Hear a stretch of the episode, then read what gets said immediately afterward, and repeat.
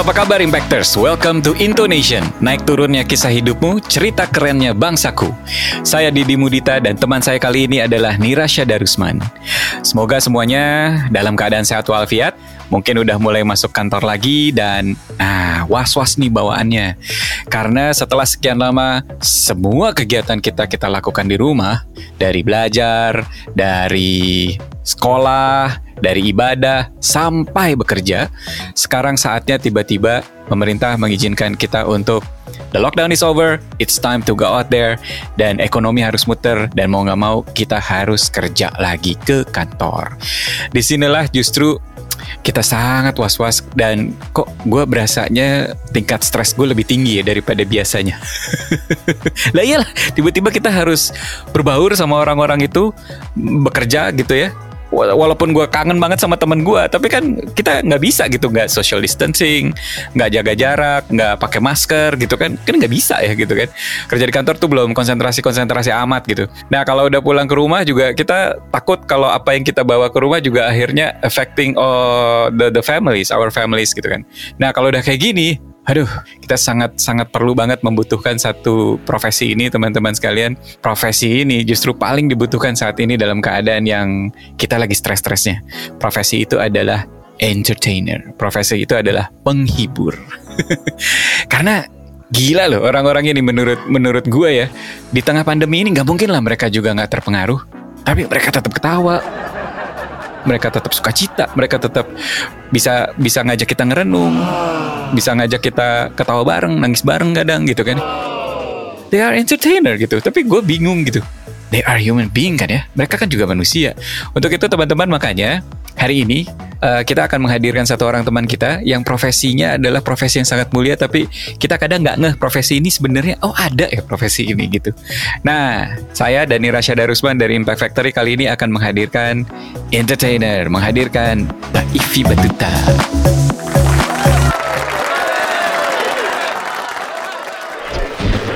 Gimana kabarnya malam hari ini kisah? Capek fisik, capek pikiran? Waduh, kalau yang kedua agak lebih gawat tuh ya.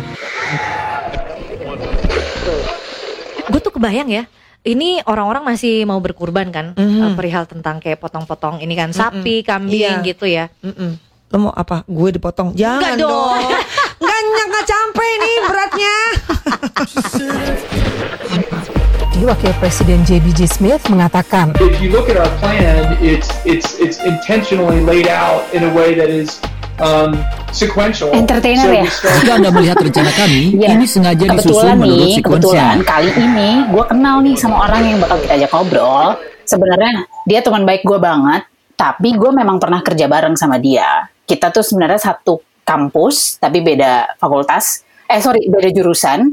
Uh, kita beda jurusan, tapi sebenarnya kita memang baru kenal, justru baru kenal baik ketika gue kerja sama dia jadi dulu uh, apa namanya ada uh, manajemen artis dan gue jadi salah satu tim lah di situ gitu. Jadi justru gue kenal baiknya setelah itu. Pada saat di kampus kita bahkan nggak main ya gitu. Nah um, dulu sih ngelihat sosok dia sih ya memang ya Uh, karena gue di, di kampus nggak kenal, terus gue justru gue taunya dia dari teman gue dan gue ngeliat dia di panggung ya gue ngeliat dia entertainer gitu. Tapi ya pada saat akhirnya gue kerja sama dia, pada saat akhirnya gue mengenal dia lebih dalam ya emang dia manusia juga gitu. Dan ya kayaknya sih seru banget untuk kita bawa dan kita ajak ngobrol sekarang gitu di. Oke, sekarang kita panggilkan saja Mbak Ivi Batuta.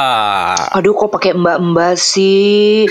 Lo tuh membuat membuat gue ada jarak deh langsung di awal-awal. Gue pengennya wih woi gitu dong manggilnya. Gue tuh orang Jawa wong Jowo jadi kalau sama cewek siapa pun pasti gue akan panggilnya mbak. Ya kan harus sopan ya kan? Jadi waduh itu kalau membuat lo agak-agak kerasa gimana gitu menyakiti hatimu mohon maaf ya. Aduh maafin maafin. Aduh, aduh nggak boleh gue bawaannya ya gue bayangannya uh, tuh gue ngedenger ya. suara lo menampar-nampar diri lo sendiri. Nah tapi nggak apa-apa ini jadi kesannya dramatis gitu kan ya meskipun audio saja. Cuman gue ngebayangin begitu lo panggil ya apa kabar mbak Ivi? Terus gue keluar sudah gitu lo salim cium tangan gue gitu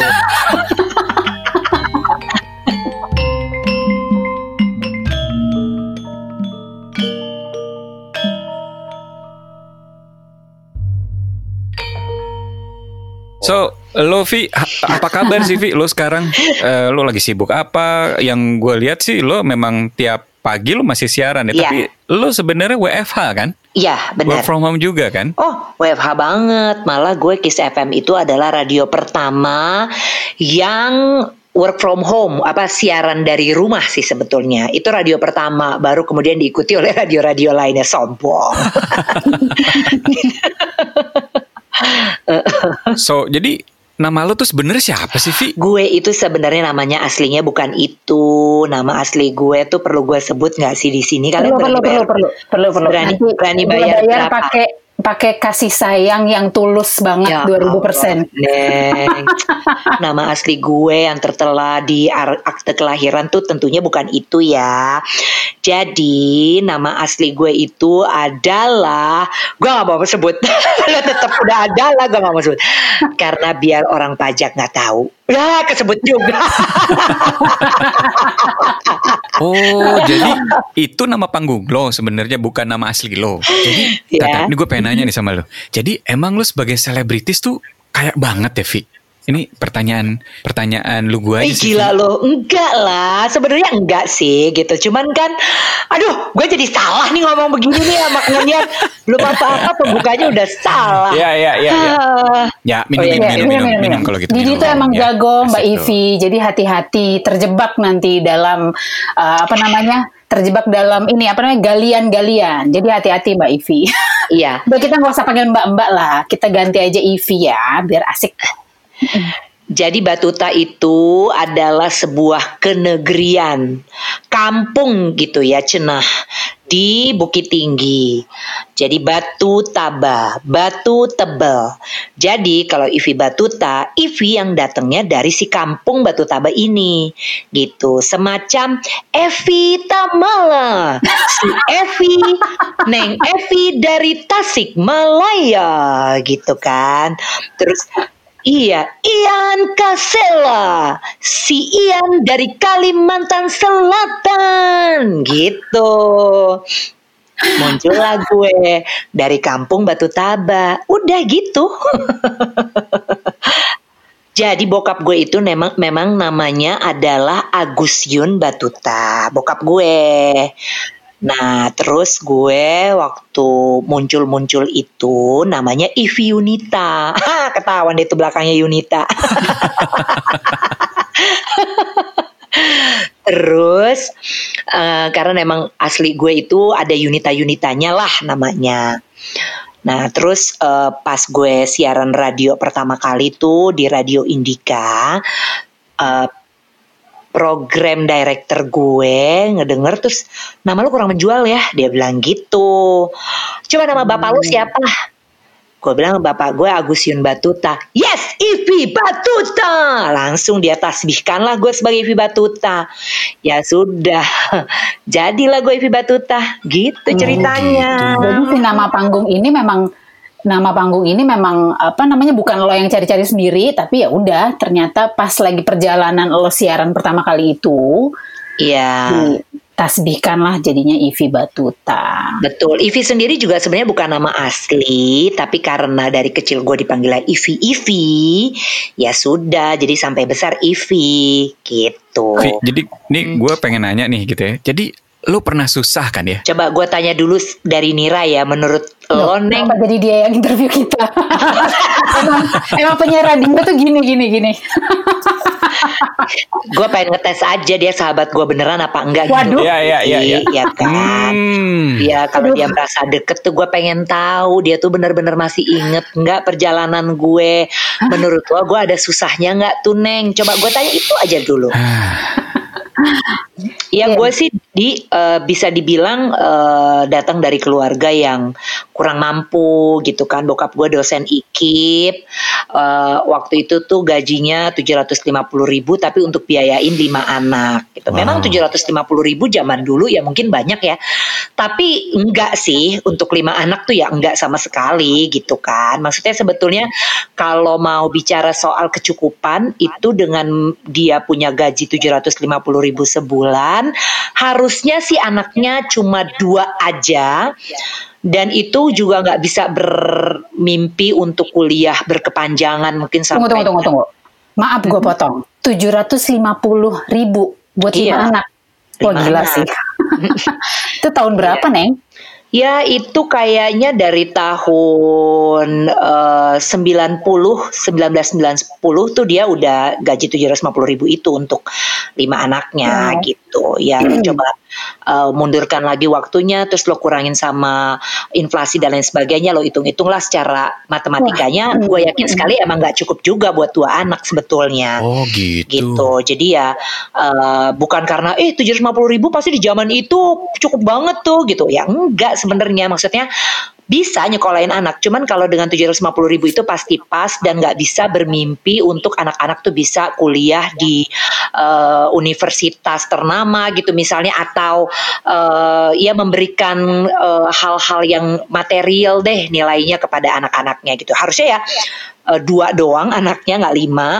Terus mungkin uh, kuliah juga mungkin nggak bisa kuliah kali gitu karena uangnya kurang dan lain sebagainya. Tapi ya ya kemudian yang terjadi pada kehidupan gue adalah bokap gue itu punya anak lima gajinya segitu dan ya kita harus terbiasa untuk uh, berjuang lah dari kecil bagaimana caranya untuk bisa hmm, bertahan hidup untuk bisa bantu orang tua gue. Karena orang tua gue tuh di punya kayak uh, toko kelontong, warung gitu, warung. Jadi bukan toko besar yang lo jangan bayangin kalau orang tuh punya dia lo kalau lihat warung-warung di pinggir jalan ya itulah yang dimiliki sama orang tua gue gitu jadi warung terus udah gitu uh, nyokap gue juga mengkreditkan panci ini dalam arti kata sesungguhnya mengkreditkan um, apa sih namanya misalnya uh, hiasan-hiasan uh, kalau misalnya lampu atau misalnya Gucci atau uh, apa lagi ya kalau di rumah itu ya uh, kalau ada hiasan-hiasan kayak piring-piringan yang ditempelin ke tembok itu jadi nyokap mm -hmm. suka uh, mengkreditkan itu gitu kepada orang-orang lainnya gitu waktu gue kecil banget kayak gue TK gitu, gue ikut ngerasain tuh bareng sama kakak gue ngebawa termos isinya es mambo gitu. Tahu kan lo es mambo ada es teh dan juga ada es kacang ijo gitu, terus dibawa di dalam termos yang gede gitu. Tahu kan lo yang kayak uh, ya kalau zaman sekarang tuh suka diisi nasi gitu, nasi yeah, panas yeah, yeah. kayak gitu ya. Jadi kayak gitu tuh gue suka bantuin kakak gue tuh untuk taruh ini itu di warung-warung lainnya kayak misalnya di kantin sekolahan apa atau di warung dan segala macam. Itu waktu gue kecil ya gitu. Terus kayak gitu beranjak beranjak semakin gede sedikit SD SDan itu gue ngebantuin kayak ya mulailah uh, ngebantuin nyokap gue untuk masuk masukin es tehnya itu ke dalam uh, apa namanya plastik plastik kantong esnya hmm. itu. Uh, uh, gitu. Gue inget banget tuh ditaruh di gelas terus di satu gelas itu tuh biasanya ada tiga ada tiga uh, uh, es gitu gitu deh ya. Nah terus abis dari situ uh, ya SD SDan lah gue pertama kalinya akhirnya mencoba profesi pertama gue menjadi uh, pramuniaga nggak sih itu namanya ya? Jadi gue sebenarnya salesperson yang di bawah umur karena gue dipekerjakan lah di warung tersebut untuk menjadi uh, ya tukang dagangnya gitu salespersonnya juga gitu. Tapi nungguin warung lah sebenarnya bahasa mudahnya. Oh jaga warung? Anwar anak warung. Anwar anak warung. Mm-mm. Oh iya iya iya. Gue sih jual segala-galanya. Jadi di warung gue itu um, bukan yang kayak agen jadi orang bisa beli grosiran? Enggak. Jadi gue beli lagi di agen oh. yang jual grosiran. Ah. jadi gue bener-bener ngejualnya tuh kayak misalnya di ada uh, satu peti telur gitu. Nah gue paling benci banget kalau harus ngiloin telur. Kenapa? Karena telur itu suka ada belatung. Ih bawa anak kecil harus memegang belatung itu lo coba rasakan tersiksanya hidup gue. Ya kan? Ketika lo buka terus tiba-tiba telur busuk di bawahnya ada belatung apa nggak? Aduh. aduh itu kan sungguh traumatis ya kak gitu. Jadi telur terus sudah gitu juga gue ngiloin uh, minyak tanah. Oh, wow, nah, minyak tanah tuh gue paling ya? suka kalau minyak tanah. Taruh sebelum minyak tanah. kita gini, kita yang nggak suka dulu aja ya baru yang kita suka. Kan biasanya okay. kan hidup kita kasih lah yang nggak suka nggak suka, baru kita kasih yang suka. Minyak uh, minyak goreng tuh gue nggak suka. Kenapa? Karena licin dan di tangan telapak tangan gue yang kecil itu ngeliterin minyak uh, goreng itu sangat susah gitu dan dia licin sekali dan dia harus berdiri tegak gitu kan tuh si plastiknya itu di atas timbangan. Oke. Okay. Sementara kalau dia licin kan kadang-kadang suka pletot pletot pletot pletot gitu plastik. Iya iya iya. Belum lagi kalau si minyak itu keluar-keluar dikit dari si plastik tambah licin kan ya, Bo? Iya, yeah. oh, pernah juga gue udah ngeliterin misalnya setengah setengah kilo gitu ya. Eh di tangan gue, uh, ter, ke, tangan gue tuh keslip deh gitu ya. Uh, uh, uh. Jatuh deh tuh setengah liter wow. dan mm, aduh ngelapinnya tuh repot. Pokoknya bencinya gue setengah mati deh tuh sama minyak goreng ya. Terus kalau dia tumpah-tumpah, dia lengket-lengket tuh gue benci banget karena uh, karena kita nungguin warung di situ ya udah pasti kita bertanggung jawab dong uh, untuk kebersihannya dan lain sebagainya walaupun aku ini masih anak di bawah umur kak gitu. tapi kan gue harus bertanggung jawab ya gitu. Terus tapi yang paling gue suka nih adalah ngeliterin minyak tanah. Karena minyak tanah Hah? itu baunya kan sama-sama minyak nih. Baunya oh.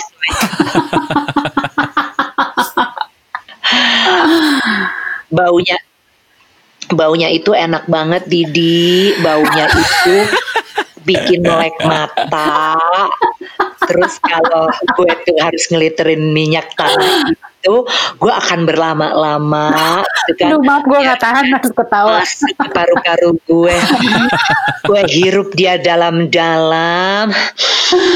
Keluarkan lagi hirup lagi. Serius nih nggak di beneran nih serius nih itu banget. Bahkan kadang-kadang kalau nggak ada orang beli minyak tanah pun gue akan duduk di samping uh, drum minyak tanah. Gue buka tutupnya, terus gue masukkan hidung gue di antara tutup dan juga uh, mulut si drum tersebut Kemudian gue sambil mermelek gue hirup-hirup.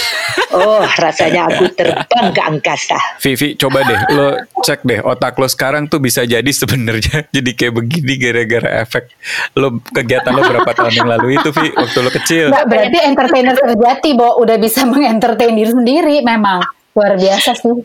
Itu sebenarnya mabok gak sih? Gue coba tanya dia sama kalian. Iya iya iya. Ya. Eh, neng neng, dulu tuh waktu lo jaga warung SD SD gitu, lo sendiri apa lo bareng ada barengan sama kakak lo apa sama itu apa ada juga sering waktu-waktunya lo sendiri, bener-bener sendiri gitu. Kelas 5 SD, kelas 6 SD gue gak kebayang sih sendiri gitu.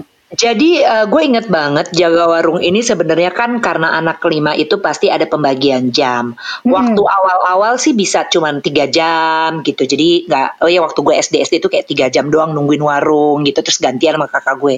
Tapi terus kan kak, gue sama kakak gue yang persis di atas gue aja bedanya tuh empat tahun.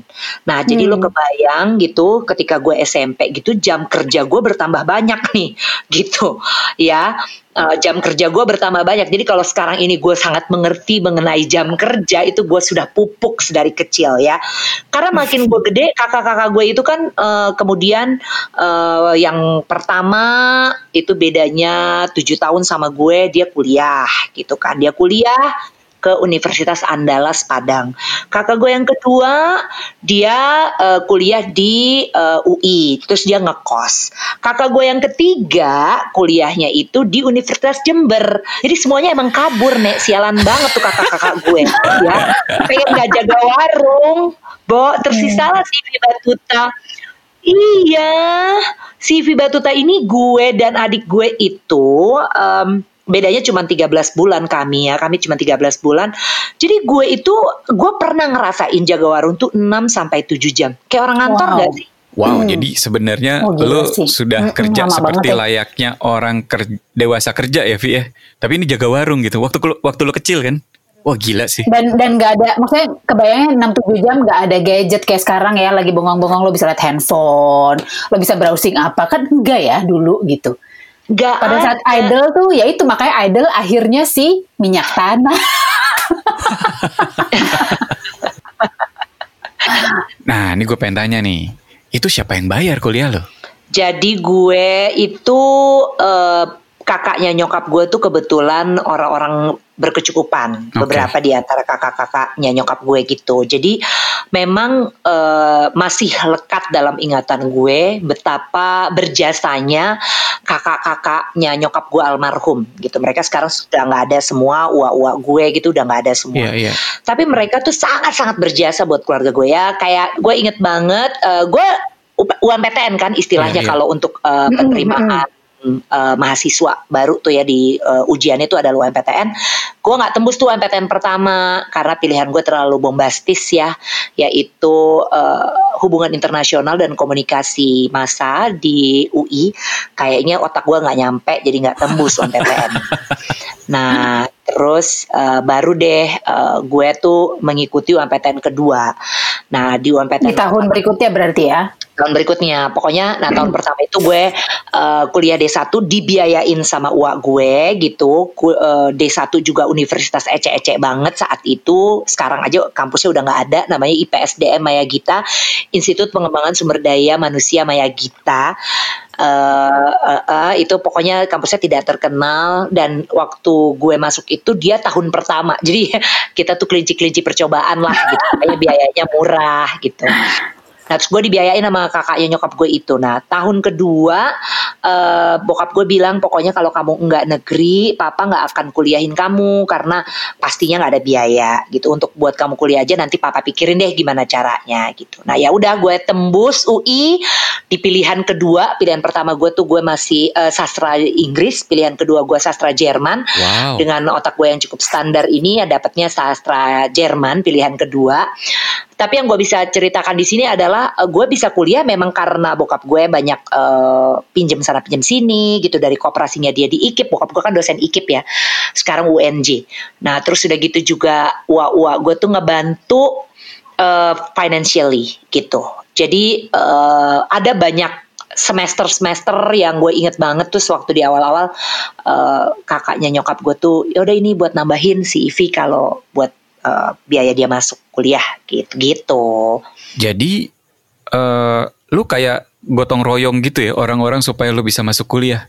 Wah, lo berarti spesial banget buat mereka lo, Vi. Mm -mm. Um, ada yang ada nggak uh, apa ya? kalau setiap orang kan pasti kan pada saat ya perjalanan hidup kan ada yang kayak momen-momen, duh ini kok gue gini banget sih. Pokoknya itu kayak turning point gitu gitu. Hmm. maksudnya gue denger cerita lo aja walaupun gue kenal lo udah entah puluhan tahun gitu tapi sampai sekarang kok gue masih yang duh gila ya kayaknya susah banget hidup lo. Maksud gue gue nggak nggak kebayang gimana lo bisa survive nggak kebayang gimana lo bisa jadi lo yang sekarang ini gitu. Turning hmm. pointnya tuh apa dan di mana? Kapan gitu? Maksudnya pasti ada beberapa sih tapi ada nggak sesuatu yang lo inget banget gitu?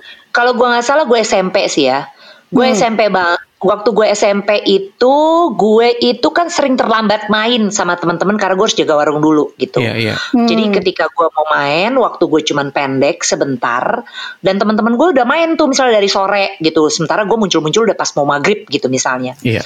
Nah uh, karena gue jaga warung dulu, begitu gue muncul ke teman-teman komplek gue yang lagi pada berkumpul, mereka udah lagi asik gitu. Misalnya gamenya udah dimulai, misalnya mereka main benteng atau hmm. mereka main karet. Jadi mereka udah udah jalan dong, udah setengah jalan.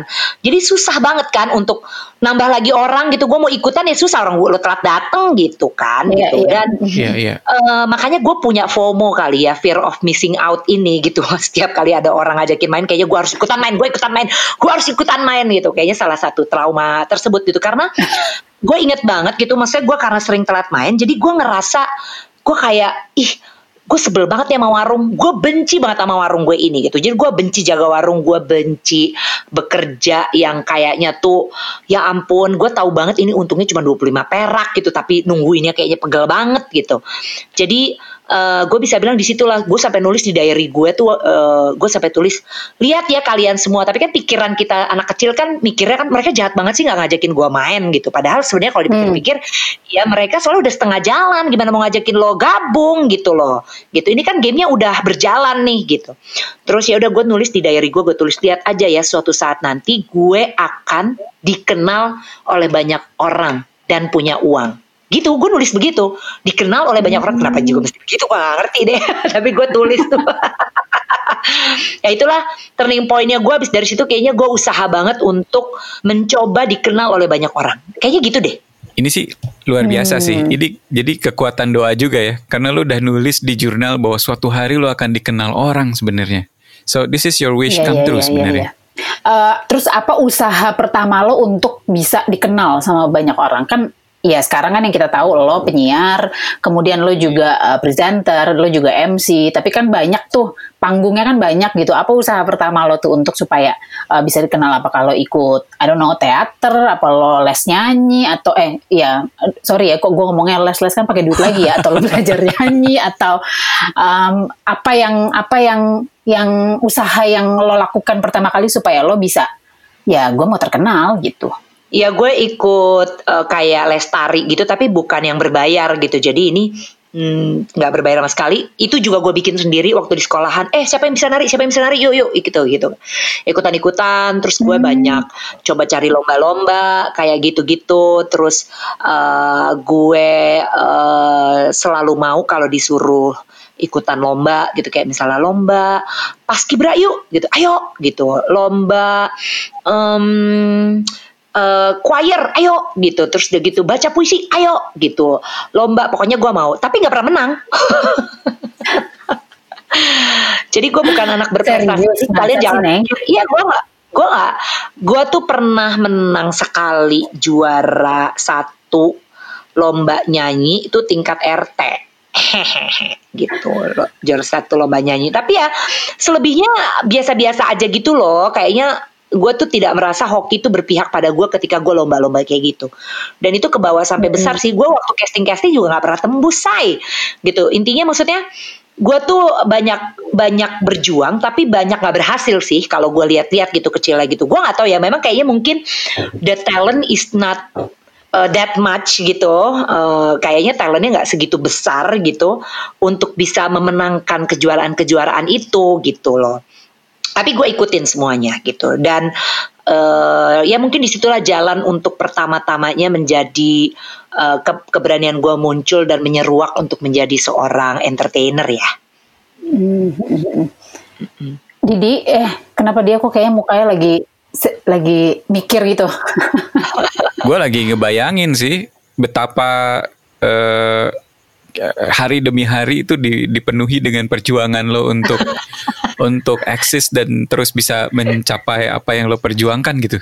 Iya, hmm, gue tuh hampir nggak hampir nggak ada les sih gue. Gue nggak nggak ada les, gue nggak ada les yang pakai biaya gitu. Jadi saya ingat gue kakak gue juga nggak merasakan tuh uh, privilege untuk bisa les matematika kalau dia suka matematika atau misalnya dia les bahasa Inggris gitu. Gue tuh tidak melihat itu sih di kakak gue. Jadi ya gue juga nggak mimpi untuk gue bisa les ini itu, les ini itu gitu. Jadi uh, kalau ditanya kemudian gue bisa siaran itu bagaimana, gue rasa Ya karena keberanian gue aja selalu mendekati orang-orang di sekitar gue. Pokoknya kan gue mau terkenal ya gitu. Syarat terkenal kan adalah orang gimana cara kenal gue ya gue memperkenalkan diri ya gak sih gitu. Sesimpel aja sih pikiran gue tuh itu gitu. Nah jadi uh, gue punya keberanian untuk memperkenalkan diri kepada siapa pun orang-orang yang berada di sekeliling gue gitu. Walaupun lengkap dengan segala ketidakpercaya dirian gue, tapi um, gue berusaha keras kali gitu. Berusaha kerasnya mati-matian deh gitu.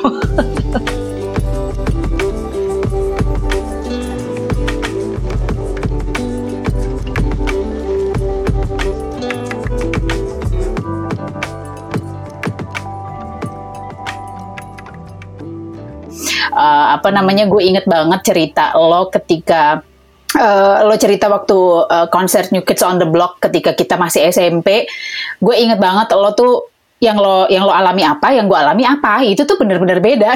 itu tuh, um, nah tapi justru ceritain dong nih. Oh gitu ya.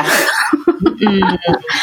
ya pokoknya buat teman-teman angkatan kita nih, angkatan uh, kuliahannya 90-an, uh, pasti tahu lah ya dulu tuh tahun berapa tuh ya Neng ya? Tahun ya pokoknya 90 91 mungkin ya atau atau ya pokoknya 90-an itu si New Kids on the Block uh, boy band masa itu lagi-lagi hits banget di Amerika dan di dunia datang kan ke Indonesia. Mereka bikin konser tiga hari di tenis indoor Senayan. Di Jakarta doang nih tiga hari. Terus gue ngerengek dong, ya kan, gitu. Keluarga gue nggak kaya kaya banget, tapi ya maksudnya bisa lah beli tiket. Gue ngerengek sama nyokap, mau nonton, mau nonton, dibeliin. Beli tiket kan nggak bisa cuma satu, karena gue masih SMP, beli dua beli dua untuk kelas 1. Gue inget banget harganya kan ada v, ada VVIP, VIP kelas 1 2 3. Gue inget gue dibeliin yang kelas 1 dua tiket satu harganya 150 ribu. Berarti 300 ribu. Ketika itu mahal banget lah ya udah pasti 300 ribu itu. Tapi beliin nonton berdua nyokap hari pertama tentunya sebagai anak-anak ya habis nonton nggak puas lah ya gitu. Udah nonton sepanjang itu aduh pengen lagi ya pengen lagi ya gitu. Terus di hari kedua gue ngerengek sama nyokap gue. Pengen nonton lagi hari ketiga. Duh kesel banget ya gue juga kalau punya anak kayak gitu sekarang gue kesel kali ya. Pengen nonton lagi hari ketiga. Terus nyokap gue bilang oke okay, boleh tapi kelas 3 yang 75 ribu terus uh, apa namanya mama nggak bisa temenin lagi gitu. Uh, kamu coba tanya teman kamu siapa yang mau nonton. Cari carilah gue temen ada nonton berdua.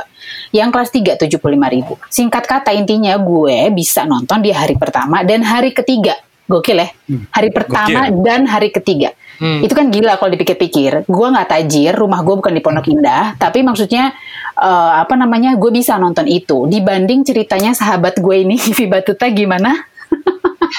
Kita belum kenal pada saat itu ya Iya, terus jadi uh, gue dengar cerita ya ampun neng saat itu nonton uh, konser New Kids on the Block sudah pasti di awang-awang ya buat gue. Jadi yang terjadi adalah saat New Kids konser gue kan punya posternya tuh di kamar gue. Ya sudahlah, hmm. gue nyalakan uh, lagunya gitu kan. Gue nyalakan lagunya kasetnya itu yang gue juga ngerekam uh, kasetnya dari temen gue. Terus udah gitu gue nyanyi-nyanyi aja di depan posternya gue gue berandai-andai bahwa New Kids on the Block itu berada sedang bernyanyi untuk Ivi Batuta gitu. Gila ini Ra, kenapa lo nggak ngajak Ivi waktu itu nonton? Ngenes loh. Ya itu tadi maksud gue. Jadi um, gila sih knowing uh, apa ya? Ya ini ini yang Ivi yang apa ya? Yang selalu memang usaha um, kerja keras, um, effortnya gila-gilaan dan satu hal yang juga stand out dari Ivy yang gue tahu tuh adalah uh, regardless apa pun yang dia udah punya ya mungkin karena uh, so little that you had in the past jadi ya akhirnya memang uh, lo memang orang yang sedi sesedikit pun yang lo punya lo bersyukur gitu. Itu sih yang gue iniin banget gitu sesuatu yang gue belajar banget dari lo gitu. Karena kan gue uh, ya I took it for granted lah apa yang gue punya gitu. Buat gue tuh nonton konser hari pertama dan hari ketiga tuh normal gitu. Tapi begitu gue denger cerita lo kan yang damn gitu. Maksudnya gue gua ngebayangin nggak bisa nonton terus gue cuman gue juga punya poster-poster tuh di kamar terus gue cuma nyanyi-nyanyi gitu kan tuh sedih banget ya apalagi sekarang mama gitu ngebayangin anak gue begitu gitu ya gitu sih itu yang bikin uh, apa namanya uh, gue sesuatu yang gue belajar banget dari lo adalah bagaimana lo tuh usaha, usaha dan usaha. Hmm. Dan ketika lo dapet, ya lo bersyukur, bersyukur, bersyukur gitu. Itu sih hmm. yang yang memang uh, something that um, stand out for me the most about you gitu. Terima kasih. Aduh, aduh, hidung aku kembang kempis. Jadi bersyukur itu uh, bersyukur atau bersyukur lah ya, bersyukur karena lo oke okay, adanya ini kita manfaatkan dari apa yang ada gitu ya. Berarti ya. Di lo tuh bener banget, lo tuh emang jago banget memberikan konklusi. Kalau menurut gue gini, uh, uh, iya jago karena um, gue tuh I consider myself itu hokinya gede gitu. Tapi ketika gue mencoba mencari tahu hoki itu apa sih gitu, ternyata hmm. semua orang tuh dilahirin ada hokinya masing-masing. Nggak ada orang yang nggak punya hoki hmm. gitu sebenarnya katanya nih ya karena katanya hmm. kan dicukupkan lah sama Tuhan gitu setiap orang tuh udah nggak mungkin lah Tuhan tuh mau bikin susah gitu gitu gitulah kalau menurut hmm. kepercayaan gue nih ya hmm. hmm. nah terus uh, cuman kenapa satu orang tuh dirasa lebih hoki daripada orang lainnya karena uh, hoki itu terjadi ketika ada kesempatan dan orang yang mendapatkan kesempatan itu uh, siap gitu kan hmm. nah ya. di gue itu adalah karena gini, kesempatan datang ke siapa pun, datang ke Nira, datang ke Lodi, datang ke hmm. gue, pokoknya ke siapa pun gitu orang, pasti kita mendapatkan kesempatan yang sama. Tetapi yang membedakannya adalah mungkin uh, di si B gitu nggak siap, di gue, gue siap siapin. Bukan karena gue segitu berbakatnya, gue beneran ya ngomong, karena emang gue yakin banget gue nggak punya bakat segitu besar sih menurut gue gitu ya. Tapi gue tuh disiap-siapin gitu loh di gitu, hmm, maksudnya. Hmm gue disiap-siapin aja deh pokoknya daripada nggak ada kesempatan itu gitu. Gue selalu berpikir bahwa ini adalah kesempatan sekali seumur hidup. Yang padahal kalau hmm. dipikir-pikir ternyata besok ada lagi kesempatan lain ya gitu loh gitu. Cuman begitu gue punya karena gue selalu dalam keadaan terhimpit jadi setiap ada kali ada ada kesempatan gue selalu berpikir itu kesempatan besar banget Gak cuma besar aja, kesempatan besar banget, and you just have to do it, gitu. Lo harus lakukan, lo harus kerjakan kalau ada kesempatan yang bisa membuat lo tuh uh, menunj apa bekerja atau berkarya atau apa pun. Jadi kesempatan itu uh, bukan hanya karena gue bersyukur, tapi gue siap-siapin gitu loh mental gue untuk melakukannya gitu. Jadi lo karena the power of kepepet, terus lo yakin bahwa selama ini lo ditolong sama Tuhan, Mm -hmm. Ya bener ya. Kalau mm -hmm. pengen nanya gitu kenapa lo ada sampai di titik ini gitu. Mm -hmm. uh, lu bahkan masuk UI yang susah masuk susah lulus ya kan. Mm -hmm. kalau lo masuk UI gitu. Itu sih kalau menurut gua probability orang orang itu udah uh gokil dia orang berarti kalau mau ngukur kehokian sebenarnya dari situ gitu ya. Mm -hmm. Apalagi Vi, apa yang bikin lo sampai di titik ini tuh apalagi? Terus mm -hmm. lo siapin lo lo lo bener-bener berani orangnya nekat gitu kan. Mm -hmm. Terus apa lagi? Gue itu selalu yakin bahwa setiap orang itu penting gitu. Karena setiap orang itu uh, adalah kesempatan buat gue. Nah gitu. Balik lagi tuh mengenai kesempatan. Jadi um, ternyata gue bener. Jadi teori gue ini bener gitu. Zaman dulu tuh gue menganggap bahwa um, kalau gue ketemu orang tuh ada aja sisi orang lain itu yang membuat gue terkesima gitu Misalnya, misal, misal, misal, misalnya gitu, gue ketemu uh, siapa ya, uh, taruhlah uh, siapa ya misalnya temennya sepupu gue, gue punya uh, punya sepupu namanya Dewi, hmm. terus gitu dia punya, uh, gue punya temen dia tuh namanya Mbak Deti gitu ya. Hmm. Nah, terus uh, gue ketemu Mbak Deti ini selalu menarik gitu Mbak Deti ini di mata gue, kenapa? Karena temennya banyak gitu. Nah, hmm. gue tuh selalu punya pikiran kalau gue kenal sama dia mungkin dia bisa memperkenalkan gue sama teman-temannya gitu loh gitu ngerti kan lo? Okay, ya, okay. gitu. Mm-hmm. Itu itu gue kecil aja udah mikir kayak gitu. Terus uh. misalnya gue ketemu orang kaya uh. gitu, temen gue yang orang kaya uh, naik mobil ke kampus gitu, uh. ya gue inget banget tuh, wah gila ya dia udah naik mobil ke kampus di pikiran gue nih, pasti dia orang kaya kalau orang kaya gitu pasti banyak hal-hal yang mungkin aja dia bisa kasih gue kali kerjaan kali nantinya. Tapi emang itu beneran udah gue dipikirin di, di gue kayak gitu. Jadi ah gue mesti baik. Tapi bukan cuman itu misalnya tukang warung gitu ya. Misalnya Ali uh, almarhum tuh ya neng di kampus kita gitu. Kansas, Kansas. Kansas. Uh, jadi ada uh, tukang es teh gitu di kampus gue namanya Ali kan di uh, Kansas UI, kantin sastra UI. Ali gitu ah dia penting nih orang nih. Gue bisa ngutang sama dia. Gitu. Gue harus deketin dia supaya kalau gue ngutang gue nggak bayar berkepanjangan dia nggak emosi sama gue. Gitu loh. Emang secara kasarnya gue sangat oportunis kali ya gitu. Hmm. uh, kalau bahasa negatifnya gitu. Maksudnya oportunis banget loh gitu. Tapi uh, ya itu bahasa ekstrimnya. Di sisi lainnya ya gue juga menganggap orang lain jadinya penting gitu. Karena ya gue sebenarnya nggak pandang dia uh, dalam keadaan status ekonomi apa pun sih sebetulnya. Hmm. Jadi gue lihat hebatnya dia di mana dan orang tuh dalam keadaan apa pun pasti ada hebatnya deh.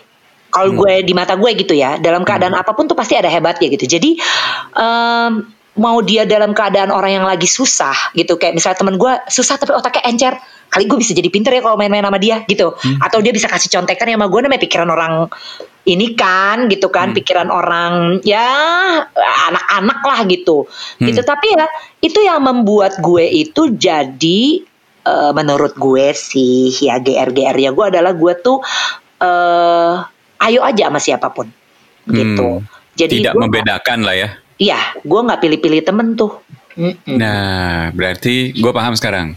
Kenapa lo sampai ada di titik ini ya? Sebenarnya caranya juga sama kayak sama kita kita juga ya, Bo ya, gitu kan. Uh, gue jadi penasaran.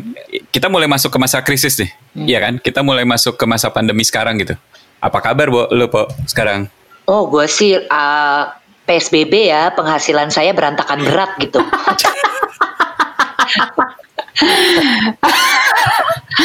Emang orang tanggung susah ya, cepet banget mikirnya asli.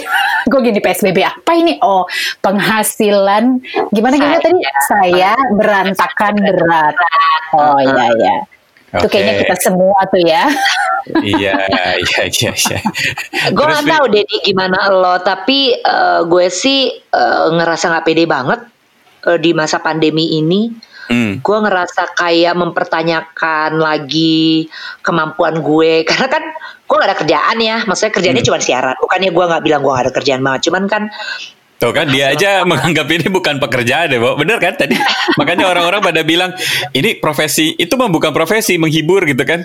Pada ini ya, profesi ya, ya, ya. gitu. Padahal ya ya. Iya. Gimana gimana Bi? Jadi gue biasanya nge-MC sekarang udah gak nge-MC. Lu kan salah Pada satu itu, MC MC ternama lah buat kawinan apalagi oh, termahal lah termasuk kan salah satunya. Ah, gila lu. iya kan? Gue kebayang tiba-tiba cancel cancel cancel cancel gitu kan? Gimana? Enggak. Gua mah pokoknya MC bertahan aja ya kan. Hmm. Iya ya, MC MC bertahan gitu. Gue maksudnya ya gue MC cukup lama terus masih bisa bertahan gitu dan ya bisa dibilang sih ini uh, mengikis kepercayaan diri gue banget bangetan uh, nir di gitu hmm, karena hmm. Uh, apa ya uh, begitu gue tidak berpenghasilan terus gue kan harus uh, meminta relaksasi KPR gitu hmm. power gue kan kayak dicopot ya dari gue gitu ya nggak sih hmm. yeah, yeah, yeah. gue punya power untuk bayar cicilan ini sekarang gue nggak punya power hmm. gitu. Terus biasanya gue punya power untuk nabung terus makan yang cukup enak di luar. Sekarang gue nggak punya power. Hmm. Terus udah gitu uh, ngemsi-ngemsi yang biasanya ada nggak ada. Jadi gue jujur uh, pas masa pandemi ini gue kayak terkikis banget rasa percaya diri gitu. Hmm. Gue merasa demikian, terus gue merasa uh, secara emosi gue di dipermainkan oleh pandemi COVID-19 ini. Hmm. Jadi uh, kadang gue kayaknya fine, tapi terus abis itu gue nggak pede. Kadang gue ngerasa ah gue pinter gitu. Tapi besoknya gue ngerasa ternyata gue bego ya gitu. Kalau misalnya gue ngeliat teman-teman gue melakukan sesuatu inovasi apa di masa pandemi ini, gue ngerasa langsung kayak, gila kok dia bisa kepikiran begitu sih gitu. Hmm. Gue nggak ngapa-ngapain kayak gitu. Jadi karena mungkin kebanyakan waktu di rumah, terus uh, mungkin banyak juga berkutat dengan sosial media, terus emang gak ada kerjaan, terus makanannya mungkin juga kurang bagus, tidurnya juga kebanyakan mimpi yang buruk, jadinya kualitas hidup sih secara mental terganggu ya gitu di hmm, masa pandemi hmm. ini. Jadi gue bisa bilang, hmm, gue banyak nangis sih kalau gue boleh jujur jadi hmm. gue banyak nangis yang tiba-tiba gitu gitu. Jadi lucu deh. Jadi kadang-kadang kayaknya fine, kayak ketawa-ketawa gitu. Kayaknya gue gue kan uh, selalu dibilang teman-teman gue tuh orangnya easy going gitu. Jadi hmm. uh, mau ada cobaan seberat apa pun ya gue bisa ketawa-ketawa gitu. Tapi di masa pandemi ini gue boleh bilang bahwa tiba-tiba bisa menetes gitu loh kotos-kotos air mata tanpa gue bisa kontrol gitu tapi sebenarnya gue tahu itu karena gue nggak pede dan khawatir khawatir uh, bahwa pandemi ini berlangsungnya lama sekali sehingga uh, gue nggak punya kontrol terhadap apa pun gitu hmm. Yang bikin lo tetap waras jadinya apa, Vi? Kan lo tiap pagi mesti menyapa para pendengar lo uh, punya punya misi untuk bisa apa ya membuat mereka lupa sejenak gitu dengan dengan apa yang lagi mereka hadepin gitu. Hmm. Gimana? Gue nah gue tapi malu sih sebenarnya ngomongnya gitu. Cuman yang bikin gue tetap waras itu adalah hmm, malu sih gue nih. Tapi ya oke okay lah gue akui saja. Jadi gue itu um, punya keyakinan cukup besar bahwa gue itu adalah anak emasnya Tuhan. Hmm. Gitu. Gue gede banget PD-nya di situ tuh.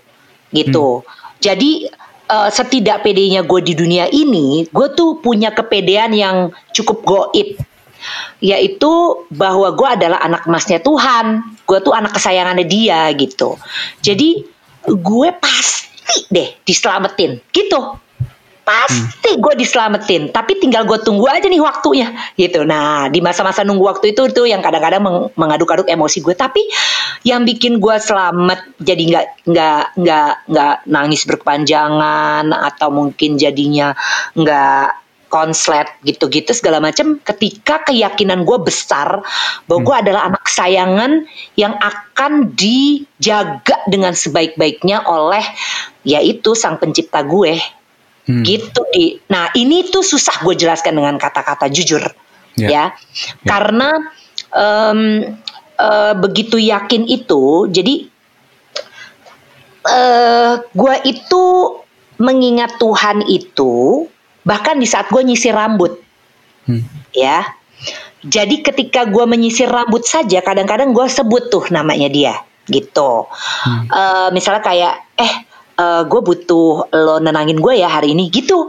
Jadi ya gue nggak tahu deh kok bisa kayak begitu ya gue gitu. Gue juga nggak ngerti gitu. Jadi hmm. bisa gue lagi keramas di dalam kamar mandi itu bisa ada komunikasi yang komunikasi beneran loh di gitu. Hmm, hmm. komunikasi beneran gue ke ke ke dia gitu. Tapi ya ngobrolnya ngobrol santai kayak ngomong gue lo gitu kayak gue sama lo gitu. Hmm, hmm. ya jadi ya emang itu lucu sih. Ya itu bentuk uh, spiritual journey gue yang susah gue jelaskan kepada orang-orang betapa uh, kaki dan tangan gue melangkah tuh akan selalu inget dia gitu. Tapi itu beneran. Soalnya bentukan gue nggak kelihatan kayak gitu gitu. Jadi gue kadang-kadang suka lebay juga pengen meyakinkan eh sumpah lo gue kayak gitu loh gitu. Lebay gue. Yeah, gitu. kita kita bisa nanya banyak kali ya tentang hal-hal di depan sana gitu. Apakah gue akan jadi kaya gitu gitu ya gue jadi kaya nggak?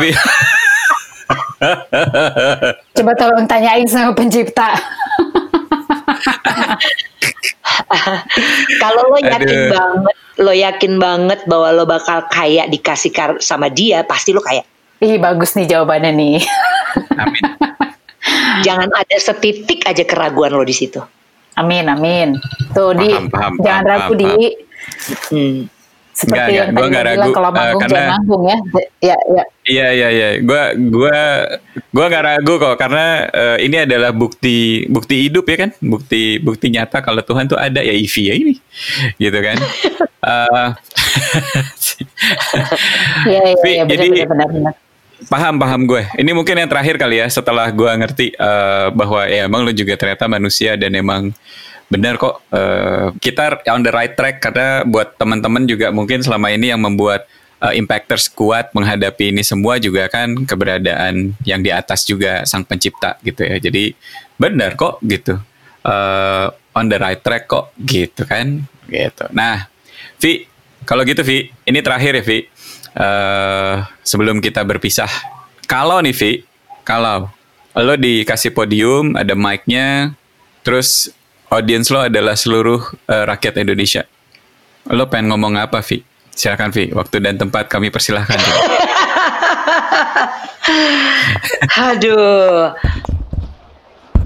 Seluruh rakyat Indonesia ya. Gue cuman mau bilang bahwa lo tuh hidup punya tujuan. Lo nggak diciptakan cuman buat manis-manisin muka bumi ini aja biar seru gitu. Enggak, lo tuh punya tujuan gitu. Jadi ya lo harus cari tujuan lo apa dan tujuan lo tuh pasti bermanfaat. Pasti bagus banget tujuan lo itu gitu, indah banget pasti. Nah, lo harus cari tujuannya apa, jangan jangan mudah menyerah dengan keadaan lo yang kayaknya tuh tidak beruntung, kayaknya tidak menyenangkan gitu. Karena sebenarnya ada sesuatu yang sangat-sangat indah dipersiapkan buat lo gitu.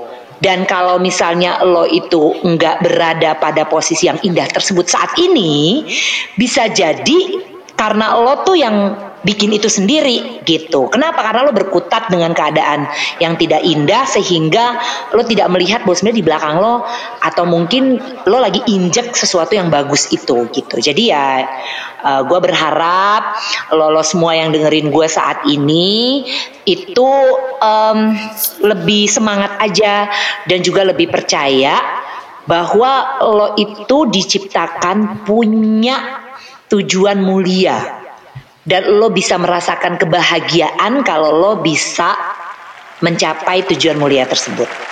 Bis, mantap, keren keren keren. Budi lagi tepuk tangan tuh ya. Evi, thank you banget Evi. Terima kasih banyak ya Neng. Gue thank you banget dan apa namanya tanpa bermaksud melebay-lebaykan tapi gue seneng banget kalian berdua tuh sangat sangat menyenangkan diajak ngobrol di sini. terima, terima kasih buat doa buat kita semua ya. Uh, semoga ini apa namanya awal yang justru bagus buat kita semua. Thank you so much ya. Juga buat para impactors jangan lupa kita bakal ketemu lagi next time next week uh, di Intonation. Naik turunnya kisah hidupmu, cerita kerennya bangsaku. Didi Mudita dan juga Nira Syadarusman pamit. Sampai ketemu lagi. Thank you. Bye bye. Bye.